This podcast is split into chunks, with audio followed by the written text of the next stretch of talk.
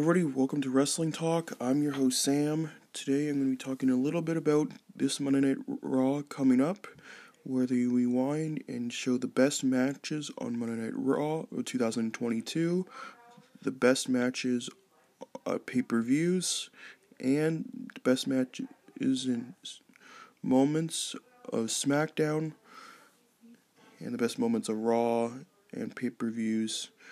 There's gonna be a couple matches there too. It's gonna be really awesome. It's also Boxing Day, so it's gonna be a really good Monday Night Raw. I'm gonna watch it. And also last Saturday, it was WWE Tribute to the Troops, and they celebrated the 20 year anniversary of Tribute to the Troops for the soldiers that fight for us in the war.